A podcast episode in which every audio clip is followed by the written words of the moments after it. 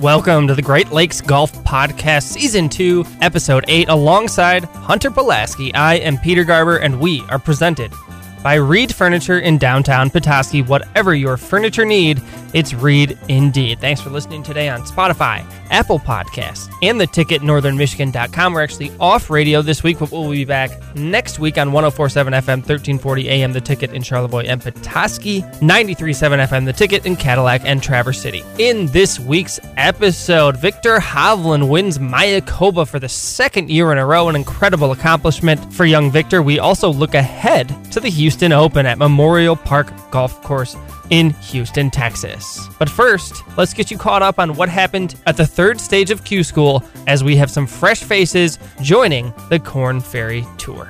Let's go. All right, so lots to get to today. I know it's we're back stateside for the Houston Open. Want to talk about Mayakoba, your boy, Viktor Hovland coming through. But before we get into the uh, professional ranks and talk about uh you know recap last week and talk about our picks moving forward for the Houston Open. Monday was the final round for the third stage of Q School, so we have new professional golfers onto the Korn Ferry Tour.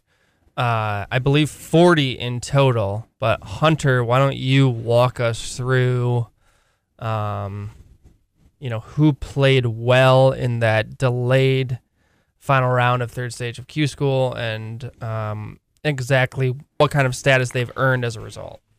Yeah, so uh, the like Peter said, the the final final stage of of School wrapped up down in the landings down in Savannah. Uh, yep, top forty do have some sort of status next year. The the medalist receives full exempt status next year. That was uh, Zach Fisher. He played uh, absolutely phenomenal. He he has had status in the past, so kind of a kind of a, one of those journeymen that uh, you like you like to see him back um, on the Korn Ferry. And then finishers two through ten are guaranteed entry into the first twelve events of the Korn Ferry uh, Tour season.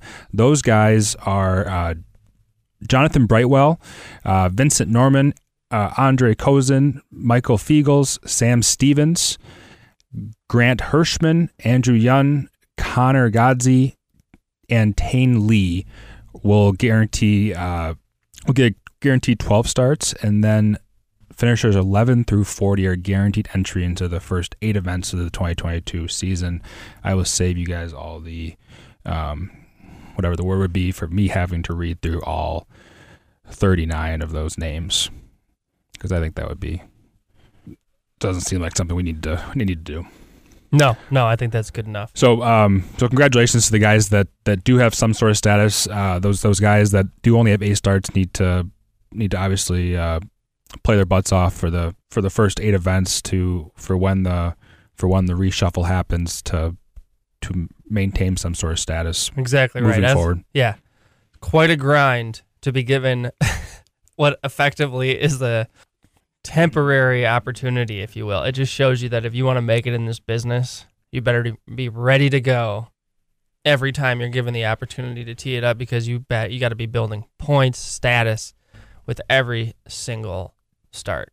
They almost shouldn't even give you a like. Do they give you a a gold PGA Tour card when you get on the Korn Ferry Tour? Like you know, like all the Korn Ferry Tours get that gold card. If they don't get a, do they get a Korn Ferry card? That's a great question.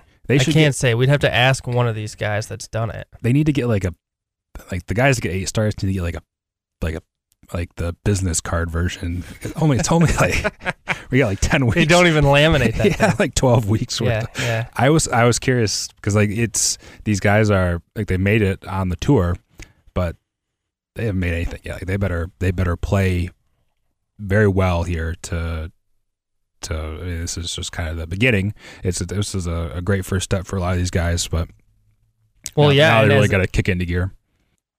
and as detailed by guys like uh, Monday Q on Twitter, you're in the hole deeply just to get to this point of having the opportunity to dig yourself out of the hole. Right? I mean, you're paying. You got to travel first stage, second stage, third stage, Oh, the, the, lodging. the It's- prices it's just a- and that's apart from an entry fee.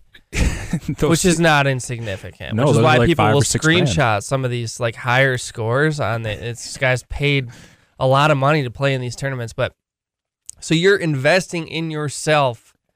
You're likely going into the hole. Some of these guys they don't even have that money, so they have to go get backers. So it is an incredibly difficult and uphill battle to break into this business and get to where you're actually financially secure. So I certainly commend everyone who played in Q school, everyone who made it to third stage, and then the guys who were able to play under that kind of pressure and emerge with some form of status. So it's uh, one of the more compelling things in the sport, Q school, and I was glad to at least have some of it uh, able for public consumption, albeit online and streaming. We're making some baby steps here in the right direction for those of us who are really avid fans of professional golf and high quality golf at, uh, at all levels. Slowly but surely, here, bringing golf into the light. We're trying, trying, trying, trying. You you, you got to watch it though if you want if you want them to continue. You got to watch the you got to watch the coverage. Well, You- Monday you, you admitted you didn't watch the coverage. Monday was a bit tough for me as a, as a work mm. morning and a travel day, so I That's didn't true. I didn't have a lot of That's true. Time to devote to that, so I, I just followed on Twitter. To be fair, I didn't watch Mayakoba either. You gotta t- what were you doing all weekend? Waiting for you to send me the info, the login information for Golf Channel. I'm not sure what's going to happen there because we ran into our the first. So we have somebody already. We already have a leak in our in our system because it's it's Log and I have an account, and then his mom and dad and his grandma are the five people that have accounts, and there only can be five screens at a time. And a couple nights ago, we got like that message that said too many screens at a time. So somebody leaked. Uh, somebody already leaked our our account to somebody else. Are you sure that wasn't me? I don't know how you would have got it. I, I don't know because it's it's not even my uh, it's not my email. So oh, I I, didn't tell you that I hacked into your system. yeah, I've been meaning to tell you that. I I could see you going out of your way to figure out like to do the research of how to hack something just to figure out how to get the golf channel. You would take nothing else. You would want nothing else. You just want access to the golf channel. Have you not reached out to the golf channel? I would give my left middle finger. I have not yet reached out about a Peter. direct feed, but I would give my left middle finger to have the Golf Channel for the free for the rest of my life, even though I could no longer flip you off as I'm doing now, because specifically the middle finger on my left hand, because it's stopped working anyway. This thing is useless. It gets stuck, which I think is from golf. It's like a weird form of tendonitis. You don't But play enough golf for it to get stuck. seriously, Dorothy sees it get stuck, and I'm like, ah, and she's like, uh oh, dada. I'm like, uh oh, is right, babe. It's a real problem. mid mid thirties are hitting hard. One of these days, I'm to watch a golf tournament, though, and maybe it'll be the Houston Open. But first, now that we've congratulated our Q School graduates, the floor is yours. Your boy, Viktor Hovland. No, no, no. We're no. We're gonna continue on. I'm. I'm we're gonna get you. I'm so sick if you don't have a golf channel. Why? There are. Oh, you are you are so cheap. There are so many different um, streaming services that offer like a month trial, free month trial. Just go, just make your way. Your fall season just should consist of you got Hulu for a month in October, you got like Fubo for a month in November, and then you got uh, whatever the YouTube TV for a month. YouTube TV is not for a month; it's only for like four days. I I almost got screwed by that. Don't get caught doing Well, that. speaking of Fubo and being cheap, I have exhausted every email address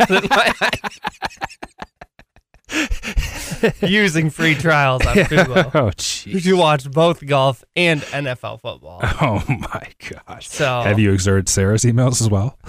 no, but I'm a little worried about crossing over into that territory for fear that what that could mean for me. So I think I'm gonna I'm gonna stay away from that. I was thinking about starting to use my mom's emails next. I, oh, oh, I was thinking, why not just like Tad?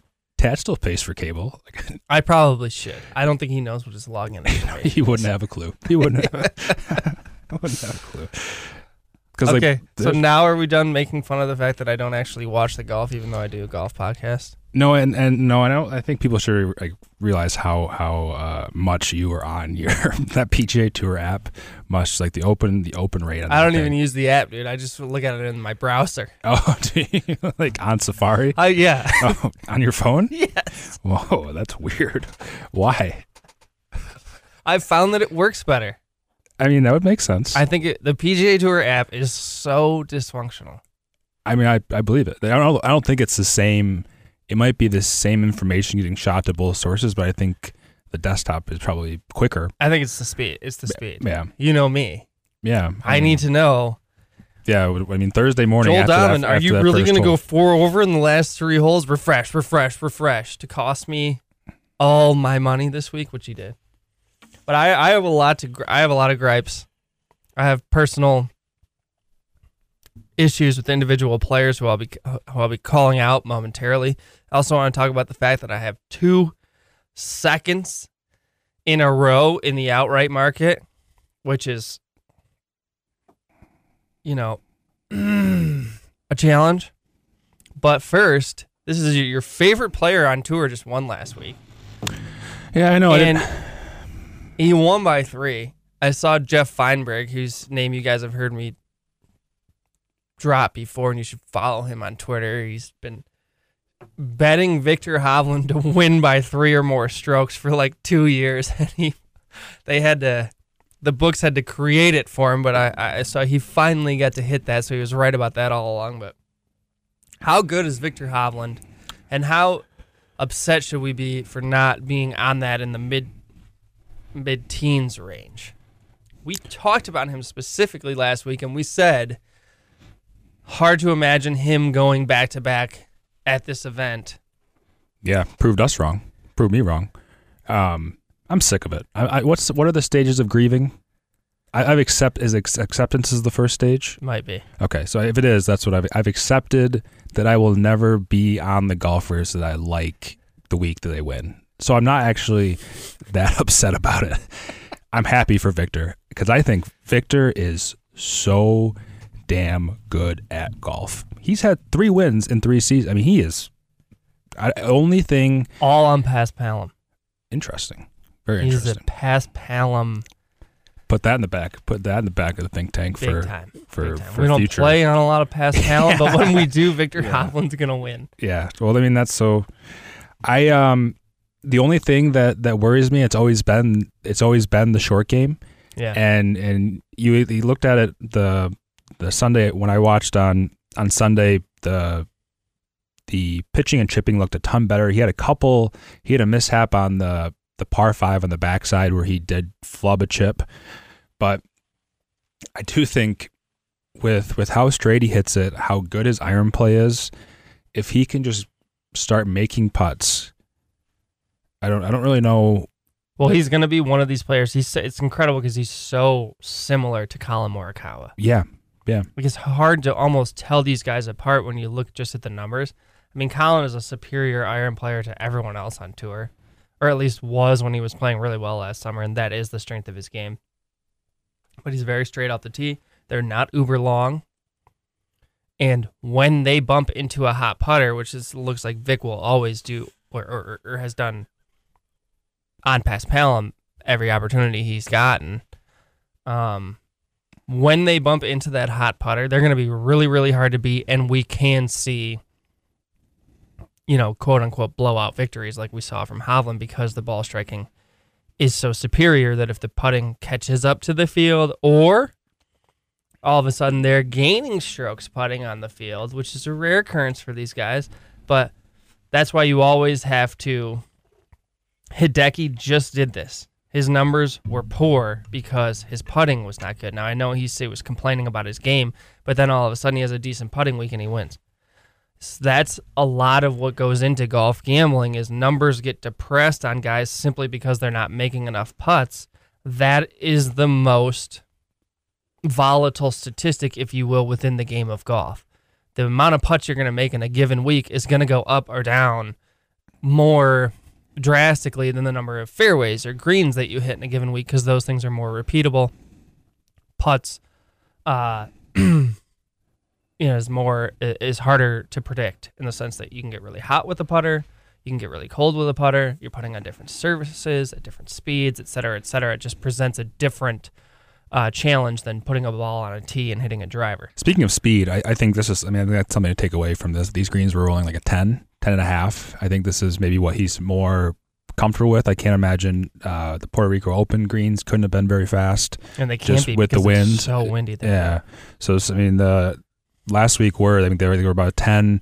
I think where he grew up has to play a factor in that, where I don't think those greens typically in Europe, I don't think they get much faster than a 10 or 11 um, for similar reasons to to the Puerto Rico Open. So it's so it's interesting to see when you mention speed and and surfaces, but uh, similar to the Paspalum, he's not. There aren't many greens that run at a ten on the PGA Tour. Yeah, So we just got to we got to pick and choose when we take Viktor. But like, if, I mean, I don't know.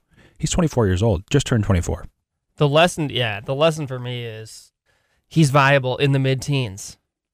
He is going to be a serious uh, uh, consideration for the bigger events this season, including the Players' Championship, um, some of the majors, and we are going to have to see him and think about him in the high teens, low 20s, and we can't discard uh, him as a possibility simply because his odds have come down to that area. I I still think Collin is the better of those two players, but it's that race that's going to be fascinating. They came out at about the same time. They have very similar skill sets.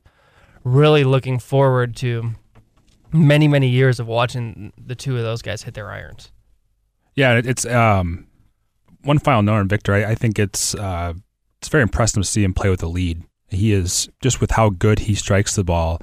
You're not really very nervous when Viktor Hovland's over a tee shot with not much room to work with, over a second shot into a, a tight pin because he is so solid. He never really puts himself in a bad position, so he's not going to lose many shots. He, he, I mean, the only way he's going to lose shots, he flubs a chip, which he's known to do, and maybe a couple three putts, but he hits it so solid that you you like him down the stretch in a lot of these. He's not going to fold. I don't he think. has that ball flight yeah, with that little baby cut all the way through his bag that is just easier to control for every you know every golfer. Easier to control a fade than a than a draw for sure. But it, boy that upright action that inside out move you know it's there's a lot to be said for golfing your ball that way. His body's not particularly involved in his golf swing you know, he's just solid over it. He's getting the most out of his swing arc.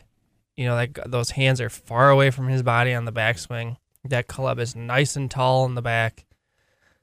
And for a little guy, he just flushes. His, I mean, he just every time with the irons up into the up into the longer irons too, which was a and everyone not lo- a huge factor last week, but certainly will be this week at the Yeah. Houston Open. and everyone loves him too. Like the like the general public loves him. Players, he just seems so happy all the time. He just has like this the most like this this the glow to his smile. Like just brings makes me want to smile. And that's exactly as someone who's met him Yeah. and followed him. That's exactly he's very genuine. That's exactly what he's like. He's very approachable. Um we were in Detroit and we bumped into him because we were there for the Rocket Mortgage. He was trying to get a haircut. And we had watched him play earlier that day, so we was bump into him on the sidewalk or whatever, and he's like, "Oh, I was just in there trying to get a haircut, and they they told me they don't have any availability." and Ted said, "Well, did you tell him you're Viktor Hovland?" and of course, he said no. He thought that was kind of funny, but just a yeah, but just a, a genuine guy who's you know just really, really, uh, really good at golf. I loved some of the videos that were circulating on Twitter after his victory about his his comments about why he doesn't have Twitter. Yeah. If you saw that, but uh, he's a great interview. He's an interesting guy, so young. Um, but yeah, congrats to him. It is difficult to go back to back. Speaking of which, did you see the statistic floating around? I think it might have been Jason Sobel that started tweeting this out about since we had a back to back winner of events and that was being talked about as the first time that's been done since blah blah blah. And did you see the Tiger stat? Viktor Hovland went back to back at Mayakoba, so tough to successfully defend a title on the PGA Tour. Nobody has had done it since 2019, which makes this one of the more underrated and remarkable Tiger stats. He successfully defended defended a title 23 times, including nine from 2006 2007. That's the stat. To give even to give this even better perspective, Tiger successfully defended more PGA Tour titles than Greg Norman, Ernie Els, or Davis Love III ever won, and more. Jeez Louise. And more than Rory McIlroy owned so far. Yes. Just to repeat that, Tiger has more repeat victories, meaning winning an event two years in a row. He's done that more times than Davis Love, Ernie Els. What was the other one? Greg Norman. Greg Norman have won tournaments on their own. Total. It's like every time something spectacular happens on tour, it's fun to go back and remember. There was a guy who used to do this all by himself all the time. So it's just it's fun to see those tweets and That's that's literally an impossible thing to do now. I, I don't I don't that would that is an impossible thing to do in this day and age. This game maybe I I back in the early two thousands. I don't think, and you probably know better that you probably watched more golf in that t- era, but I don't think the players were as good. There weren't as many good players. Like this this is that not this not this year. Like not It's- these last couple of years. This is I- incredible. I agree. And now we're we're in the stage where all the guys who grew up watching Tiger and wanted to play golf are now professional. Yeah. The question is less about the premium top end talent and more about the depth. Because we're seeing guys flash into the scene, and you know, like take a Ca- Taylor Gooch for example, Yeah. who's kind of a middling tour player over the past few years. Was a really good player at Oklahoma State. Was on some great teams there. Obviously, he's, a, you know, he's those of us in the gambling community and followers of golf know who he is, but he's he's gone on a run these past six or eight weeks, or all of a sudden where I don't think he's finished outside of the top twelve, and he's a relative unknown on the tour. I think that kind of thing is much more common now because the younger guys are better, they're more ready, and everyone almost everyone in the tour ranks has the potential to win an event in a you know at a in a given week. it helps that, that Taylor Gooch has one of the more recognizable names. I mean, I think anybody, if he had a name like John Smith, it might be a little tougher name to. You don't forget Taylor Gooch is very. I remember that name. Well, speaking of Taylor Gooch, should we move on to the Houston Open? Yeah. That was a great. Well, quickly, just because I didn't lament it quite enough, I was tracking. I I texted Hunter early on Sunday. Uh, I was you know about ready to spend some winnings. I did, I knew Ortiz probably wasn't going to win. That's a, the second consecutive second place in the outright markets for me. So that's brutal, a brutal beat, especially when you don't have each ways. Because I went up for the seventy to one instead of the sixty with an each way, which was a mistake. But uh, it's stupid. I wanted the extra ten points. What? what the heck? Back to me being cheap. I, I wasn't even. We're paying- back to me being cheap again. I was okay, I'm even cheap I in the way that I letting, gamble. I was letting Peter just ramble there, and I was like, I was kind of dozing off, and I heard that, and I like had my ears. Pre- Well, what? imagine how I feel. what are you doing? So on top of that, I had, as I gave out, and sorry to anybody if you went through this with me, call me. We'll get together like a we'll get a support group together or something. But brutal beats on Dahmen and Long. Joel, I love you, buddy. I'm gonna keep riding you. Well, I share in your misery from how that felt finishing up your round because when I opened my Safari browser on my on my phone to look at the leaderboard, you were in either 11th or 12th place and you were 5 under on your round.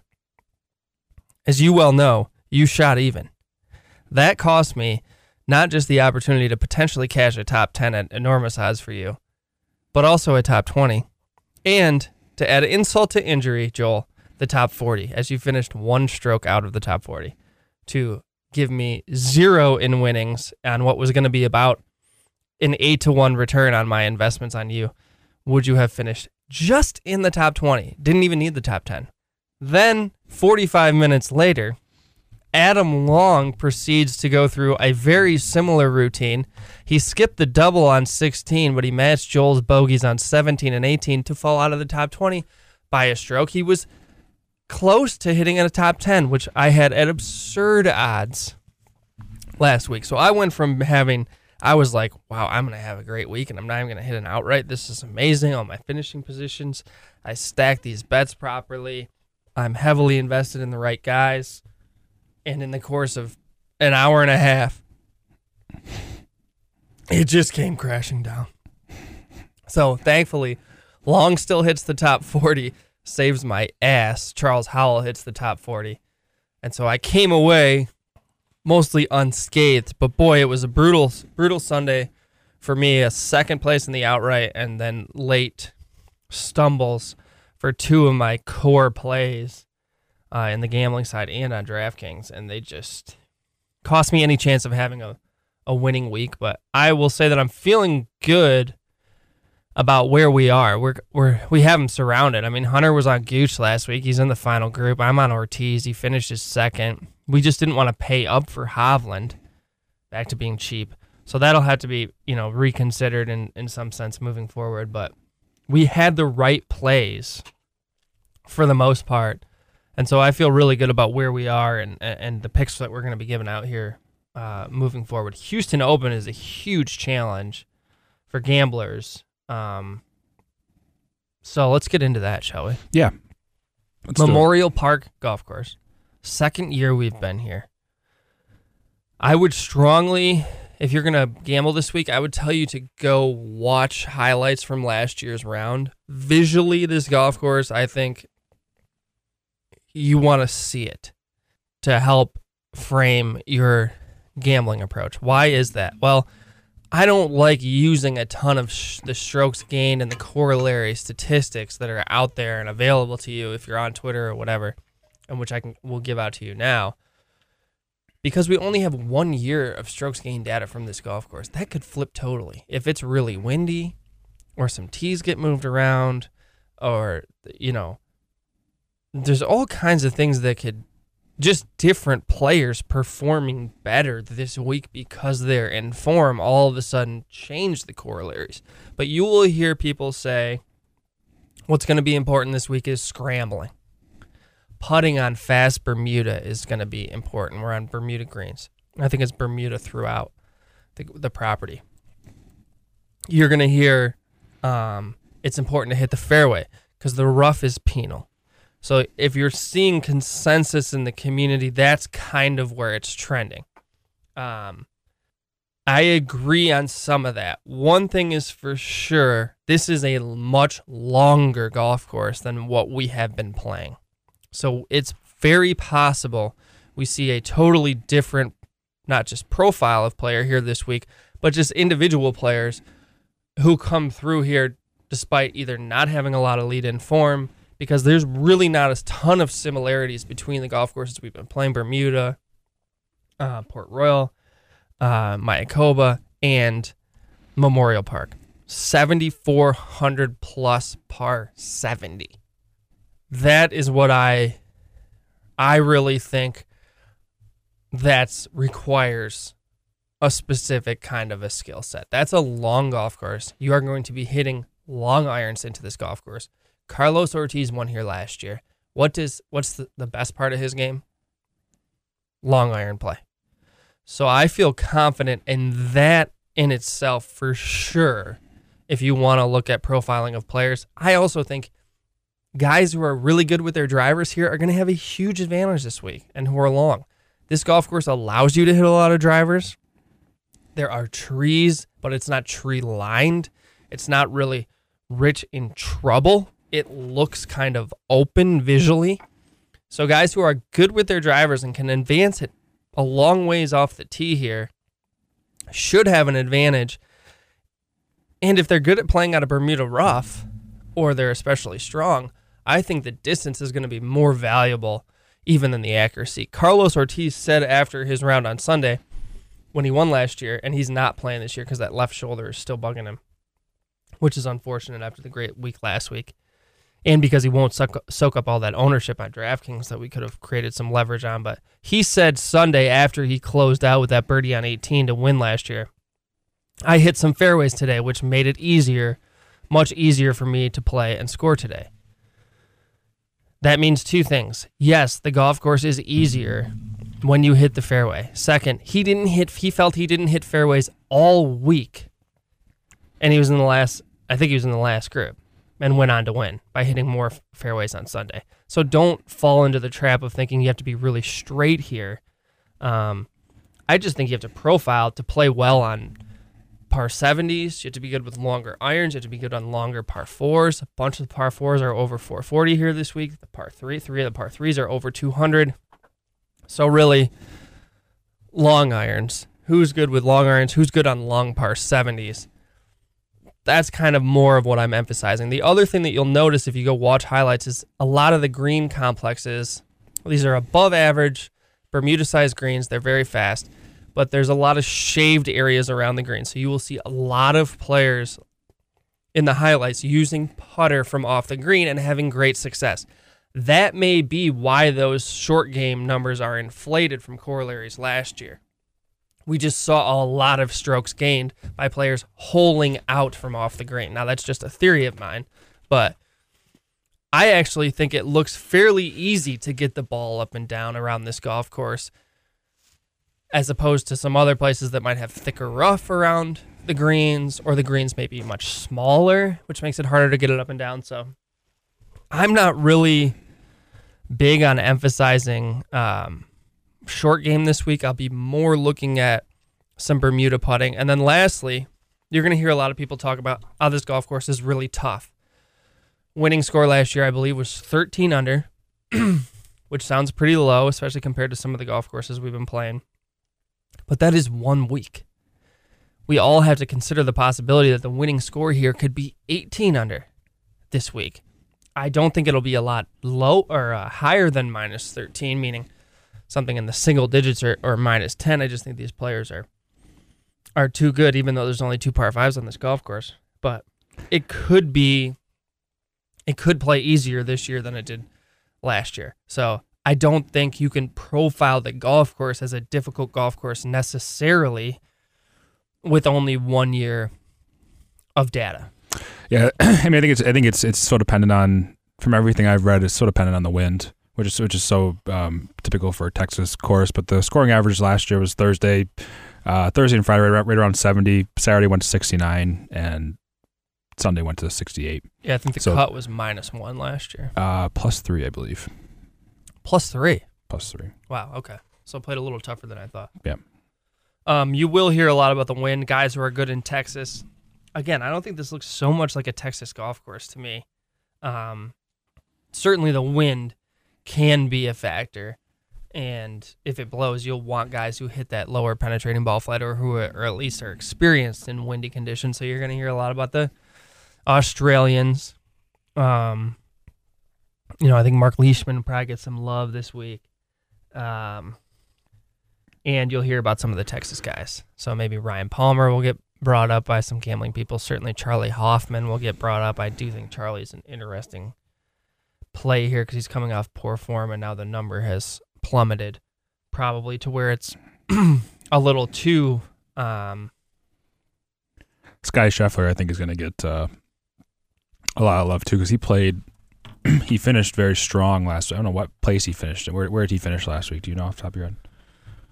He did finish in the top five because I was kicking myself for not picking that up.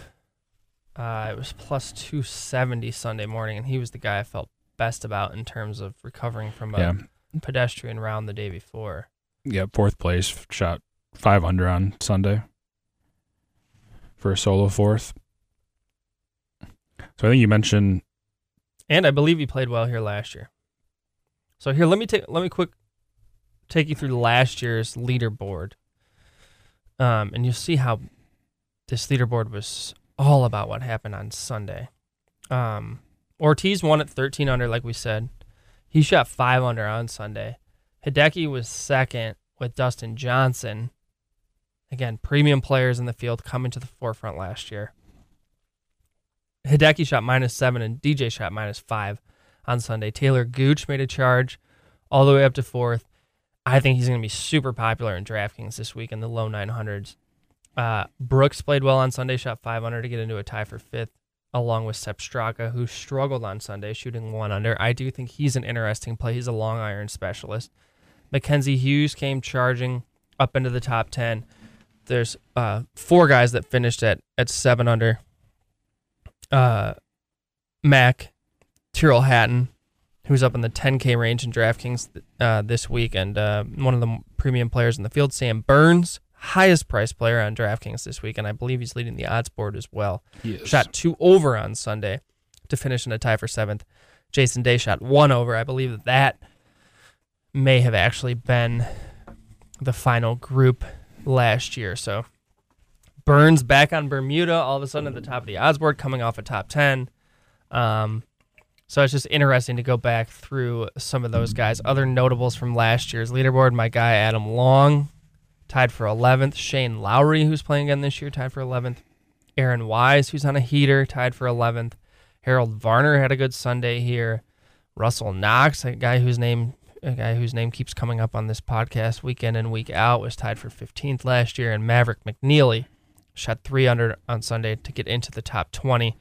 Uh, he's been in some great form, played well last Sunday, and a guy who I think will be uh, popular. So, any any insights from you on Memorial Park or the or the Houston Open, and then we can go through the odds board. Uh, no, not, nothing that uh, nothing that you did not uh, that you did not cover. You did a nice job. So I mentioned Sam Burns kicking it off at the top of the board. Really amazing to see his meteoric rise through the game of golf to the point that he's now at the top of the odds board. He's very good on Bermuda and he rates out very well in the ball striking. So it is justified for him to be at the top of the board. However, it's very unusual and a bit of a shock to actually see it. Scheffler is behind him at 16 to 1. Then there's some space, and we get all the way up to 23. I'm on FanDuel in Michigan right now. Cam Smith at 23. Sungjae Im, who we know is very good on Bermuda and very good on par 70s and good with his long irons, is 24 to 1. Finau just behind him at 25. Wolff coming off a good week, three good rounds, one tough round, uh, 29 to 1. Brooks Koepka, the clear value on the board if you're playing potential only. Again, he keeps falling into this category. He's 30 to 1 with Taylor Gooch, Joaquin Niemann. Excuse me, with Taylor Gooch and Joaquin Niemann, followed by Tyrrell Hatton. 31 to 1. Ortiz would have been next. He is not playing due to the left shoulder injury. Just behind him, Adam Scott at 34, Aaron Wise at 35, Maverick McNealy at 36, Reed, Patrick Reed, 36 to 1, lives in the Houston area. Uh, Mark Leishman, whose name we mentioned as being potentially popular as a good wind player, he's 41 to 1. I will point out that he has not been great with his driver of late. Russell Henley, the number one player in the world according to gambling golf models, and again this week, and he's great on Lightning Fast Bermuda, is 43 to 1. He was very popular last week, did not pay off. Kokrak, who's been struggling, is 45. Lanto Griffin, who won this event two years ago at a different golf course, is 45. Shane Lowry is clearly mispriced um, at 46 to 1 and may get some of my money this week. Uh, just behind him, Cameron Tringale at 47 with Max Homa and Seamus Power. And they close out the odds board 50 to 1 and under. I will. Other notables. Bear with me. I know this is a lot of me and not very much Hunter, but I want to get through all this before we dig in so we just have a lay of the land. Mackenzie Hughes, who I mentioned, charged on Sunday here last year, is 60 to 1. Varner, who had a good week here last year, 70 to 1.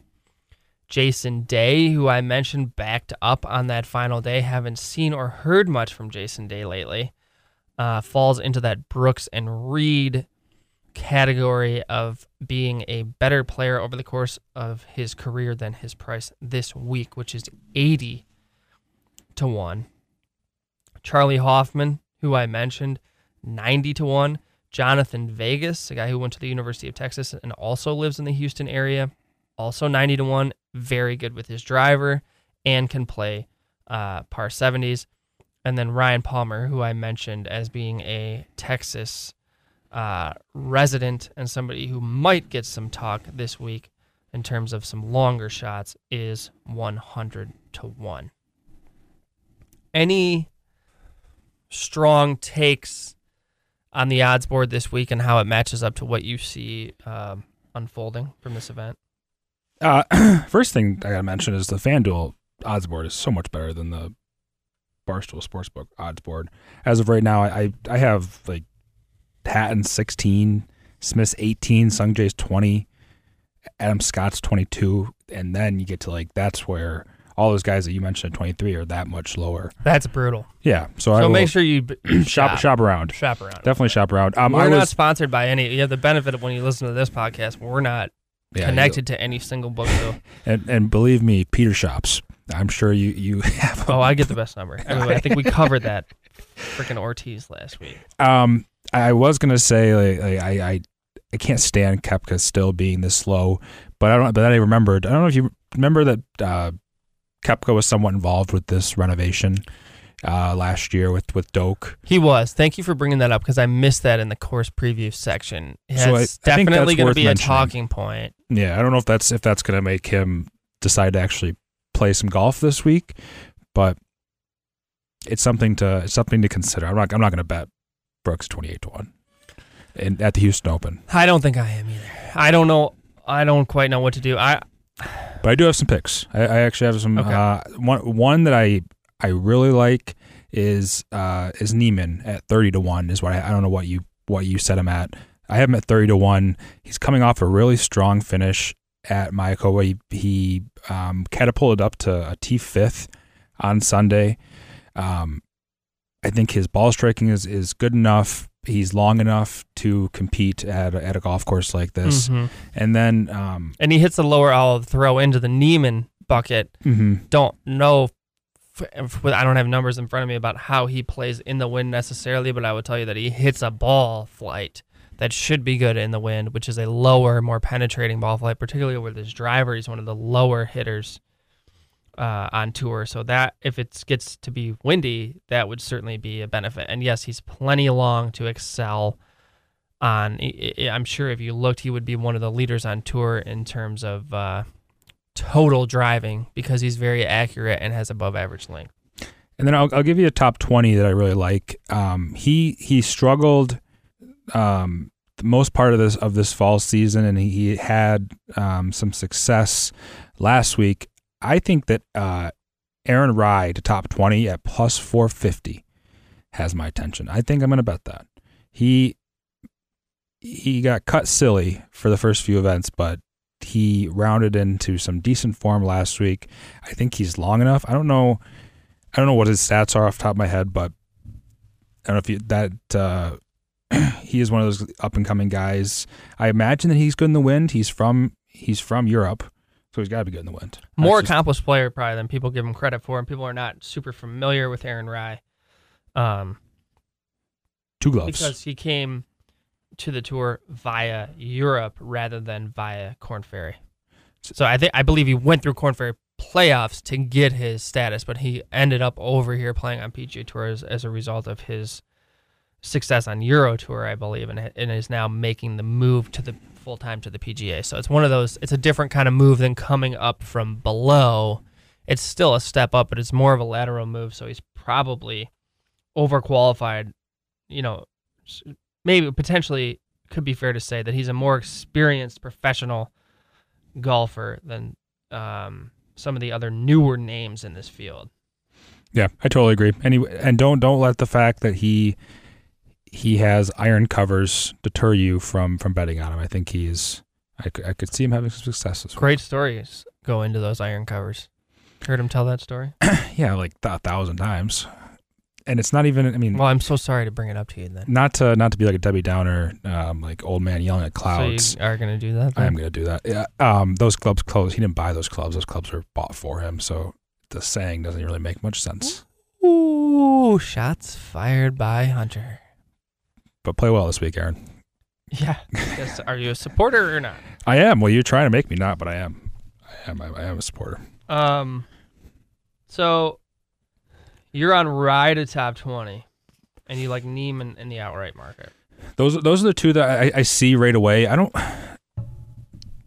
I, I really struggle with this with this time of year, seeing these these numbers that are so. What do you have Sungjae at on FanDuel? Because Sungjae hasn't shot over par this fall yet. Twenty-four to one. Twenty four to one. So I, I don't hate that number. I don't. uh He's almost always good value, and now we're on Bermuda. And if it does play, like he won, you know, Honda. That golf course is hard on Bermuda. I know it's more water and wind and tight uh, compared to this property, but in terms of the sort of shots that you have to hit to uh, excel at Memorial Park, it's not totally dissimilar from that. So like, if it plays tougher, that twenty-four to one looks looks pretty good in to- relation to like the 30 on Brooks and the 30, you know, 33, 36 on Reed, that kind of thing. It's like, eh, I'll, I'll pay up nine more points to get a, a more reliable play of a guy who's in actually in form. yeah, he's taken three weeks off too, so he's probably like the most refreshed that he's ever been. I imagine he's probably feeling on top of the world right now. And I'm I'm not going to spin that as like as he'll have he'll need some time to kick it into gear. I'm just, I'm thinking that he's going to come out firing. So I actually think I'm going to be a little light this week. I have interest in a number of guys. I think on the DraftKings side, I'm probably going to be really contrarian. And I'm going to play Bombers, I think. I really think that a long par 70 penal rough is more penal to a shorter hitter in the event that they miss a fairway. And an eight iron from Bermuda rough, even if it's longer than average, still might end up at the end of the day winning in proximity over a, a six or a five iron from the fairway. So I think length is going to be a huge advantage here, particularly long irons. So I like looking at some of these guys who are great iron players and whose this golf course seems to fit in the in the Ortiz Decky uh, model here. You know, DJ probably got it done a little bit more with his driver last week to get into that or last year to get into that tie for second. But with Hideki and Ortiz, those are guys that are just very good with their irons and can get hot with the putter. So, who falls into that category this week? to me, the first guy that comes to mind is Adam Scott. Adam Scott at 34 to 1, rounding into form. And interestingly, has been great with his putter. You don't hear that very often. Not something you'll often say with Adam Scott. And I believe I mentioned this earlier in the pod. The struggles have been more with the driving. He was 14th over in Europe at the BMW PGA, which is the tournament that Billy Horschel won. Kind of slowed down over the weekend after opening with a 65 there. And he was fifth at Summit Club. That was his most recent appearance, I believe. He, when I watch the highlights of this golf course, when I think about a Carlos Ortiz, Hideki Matsuyama type of game, when I think about the long term positive trends, for Adam Scott. I think he's the forgotten Aussie this week. I think a lot of money goes to Cameron Smith, who I don't necessarily dislike this week. It's more of a if you're protecting against a harder golf course and more scrambling, in my opinion. Um, I I think he's going to get a lot of attention. Cam Smith, Mark Leishman will get a lot of attention. Right in between those, a guy who's going to be seen as potentially being overpriced both in DraftKings and the outright market at the 34 number. I think I'm going to be in on Adam Scott. Any thoughts on that, Hunter? Uh, um, honestly, I think it's way too low for Adam Scott, but has Adam Scott been playing well? It just gave you his results. 35th at uh, I, so, I zoned out for in second. Vegas. I saw that. And fifth at the Summit Club. And like I said, he's been putting really well. And I think these new, I think these guys that got in, their hands on this new Titleist driver, their driving statistics and their form is improving. I mean, I really think that that's going overlooked. Fleetwood has shown some life. Justin Thomas is playing well. Um, and I think that form is coming back for Adam Scott. And when I, like I said, when I watch this golf course, when I watch people putting from off the green, when I watch a guy like Ortiz, who's great with his long irons, doesn't normally putt really well. Um, Scott just seems to to keep uh, j- uh, things are just pointing in the direction of Adam Scott for me. Um, like I said, I'm gonna save some bullets. I'm gonna be a little lighter this week and I still have to process some of these picks. This is a little harder week to figure out. Uh, people are going to be off of Russell Henley, and his number has now dropped a little bit. Russell Henley has not been a winner on tour in quite some time. However, I think you're looking at a guy who's a strong candidate for finishing position bets this week, given uh, the way his game lines up, excuse me, for this event, and the fact that we're back on Bermuda. So what I wanted to get to, and Hunter will make fun of me for this, but so I just put in a mixed condition model that I created for myself. You it's just- very simplistic. no less than 15 minutes ago you were just saying how you can you don't need to think about last year's Yes, last said- year's tournament because it was essentially irrelevant because things can change and people are playing This well isn't from last right. This isn't from last year necessarily. There are t- things that I'm. It's a harder than average par seventy on Bermuda. Fifty percent in the model. The other fifty percent, who puts well on fast Bermuda greens. Okay. And I've said that Russell Henley is an absolute model superstar. Okay, but here are the t- here's the top of that model. This is going to be weighted more to putting than ball striking. So just be cognizant of that. But maybe this is something you can pick the better ball strikers from as potential plays for either outrights or, or finishing position this week. Number one, no surprise. Fourth in putting, second in hard par 70s on Bermuda, Sungjae Im. Sung J M is the best player on on tour in this in this field on hard par 70s on Bermuda grass with Checks fast out. greens. that checks out That sounds right. Yes. So I think we're on the right track here with this model. yeah so far so good with the model Second in the model. Want to guess? I'm, I'm gonna guess Russell Henley That's exactly correct. who hasn't had a win since since what before I was 10 years So old So again, eighty nine hundred dollars in DraftKings not going to be super popular. I think there's a lot of reason to like Russell Henley this week because people have been way overboard on him and he has not been performing for them. He's a cut maker. He's good on Bermuda. Better putter on fast greens. Sixth in this field on lightning fast Bermuda. So hopefully, if they keep those greens fast and the course plays harder, I think Henley is someone to consider for finishing position. Probably not as an outright at 43. Uh, and then I'll just talk you through some of the other names on this model. Denny McCarthy keeps popping up. Bermuda, great Bermuda putter. Ian Poulter, good with his longer irons and a great putter. Makes sense. Checks out. Nick Watney in hot form lately, and we know how he can fill it up with his putter. There's Mark Leishman, who I think will be extremely popular this week. Breaks out 22nd on the hard Bermuda par 70s and 9th in the putting, uh, followed by Sam Ryder. And then some guys that I have some interest in, one of whom is Trey Mullinax. oh boy You've heard me talk about Trey Mullinax. I have I mentioned that I think the driver is going to be a weapon this week. He is a great driver of the golf ball. Big, strong, long hitter, flusher from the South. Played college golf at Alabama. Should be comfortable on a golf course like this that has a quintessential Southern um, feel to it, being in Texas and on Bermuda He's 17th in this field in strokes gained putting. This is last 24 rounds, I think, by the way. On fast Bermuda, 28th on hard par 70s. I'd rather a couple more par fives, but I think this is a guy that we can consider for top 40s this week. And for DraftKings, if you're with me and you think the driver is going to be a weapon. So I think that's really interesting. And then Ryan Palmer pops here.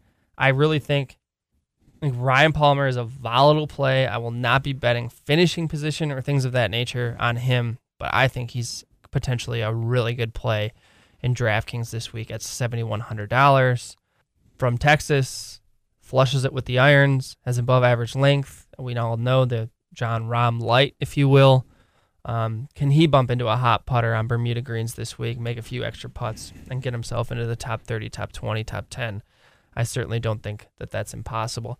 The only other guys that I'm thinking about in the outright market, I'm gonna bet Jason Day at 80 to one. Okay. Backed up on the last day here, last year on Sunday. Obviously, the numbers don't support that kind of decision, but I that's a hunch type of bet. Sure sounds like it. And I don't know, is Jason Day going to come back and be a, a good player again on the PGA Tour? It's put up or shut up kind of time here. We're getting into the you know potential Rickie Fowler type territory here. So uh, obviously a far more accomplished player than uh, Rickie Fowler, but there seems to be it looks like a decent connection here uh, with Jason Day and Memorial Park Golf Course. So I think it's worth a flyer at 80 to 1. I'm probably not going to, you know, I'm certainly not going to bet him to finish in any finishing positions. I probably won't play him in DraftKings, but 80 to 1 gives me some investment on him and allows me to sort of walk away in the other areas. And then I'm going to continue to mine Shane Lowry at 46 to 1 in this field behind Jason Kokrak, behind Russell Henley, behind Mark Leishman, and it's behind Maverick McNealy. I mean, I'm sorry. That's just not correct. Um, and the game seems to be enough of a fit here that I think we had to have interest in Lowry at 46 to 1. So I like that number a lot. And then just to, to um, further your support for for supporting uh, Russell Henley, he did win the Shell Houston Open. It was it was when it was in April, and it was when it was on a different golf course. But he has won a, he has won the Houston Open before. I'm telling you, in 2017, everybody's getting off him.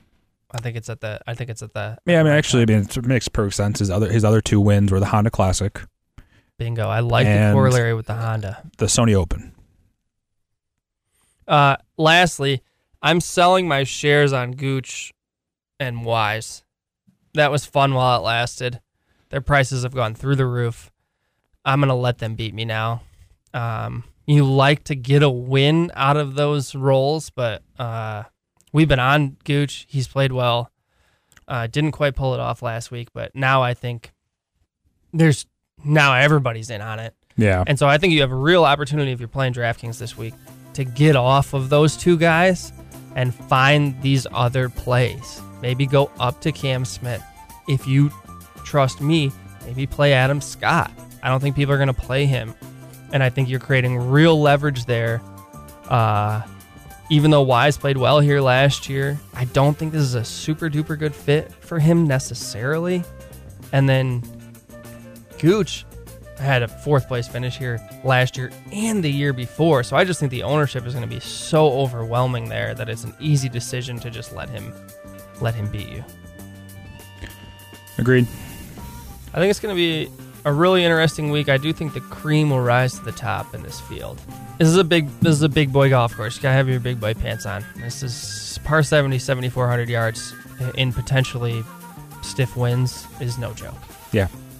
No, it's uh hopefully that means that uh Niemann or Sungjae rises to the top. Yeah, I like those picks. All right, thanks, Hunter. Yep. See ya.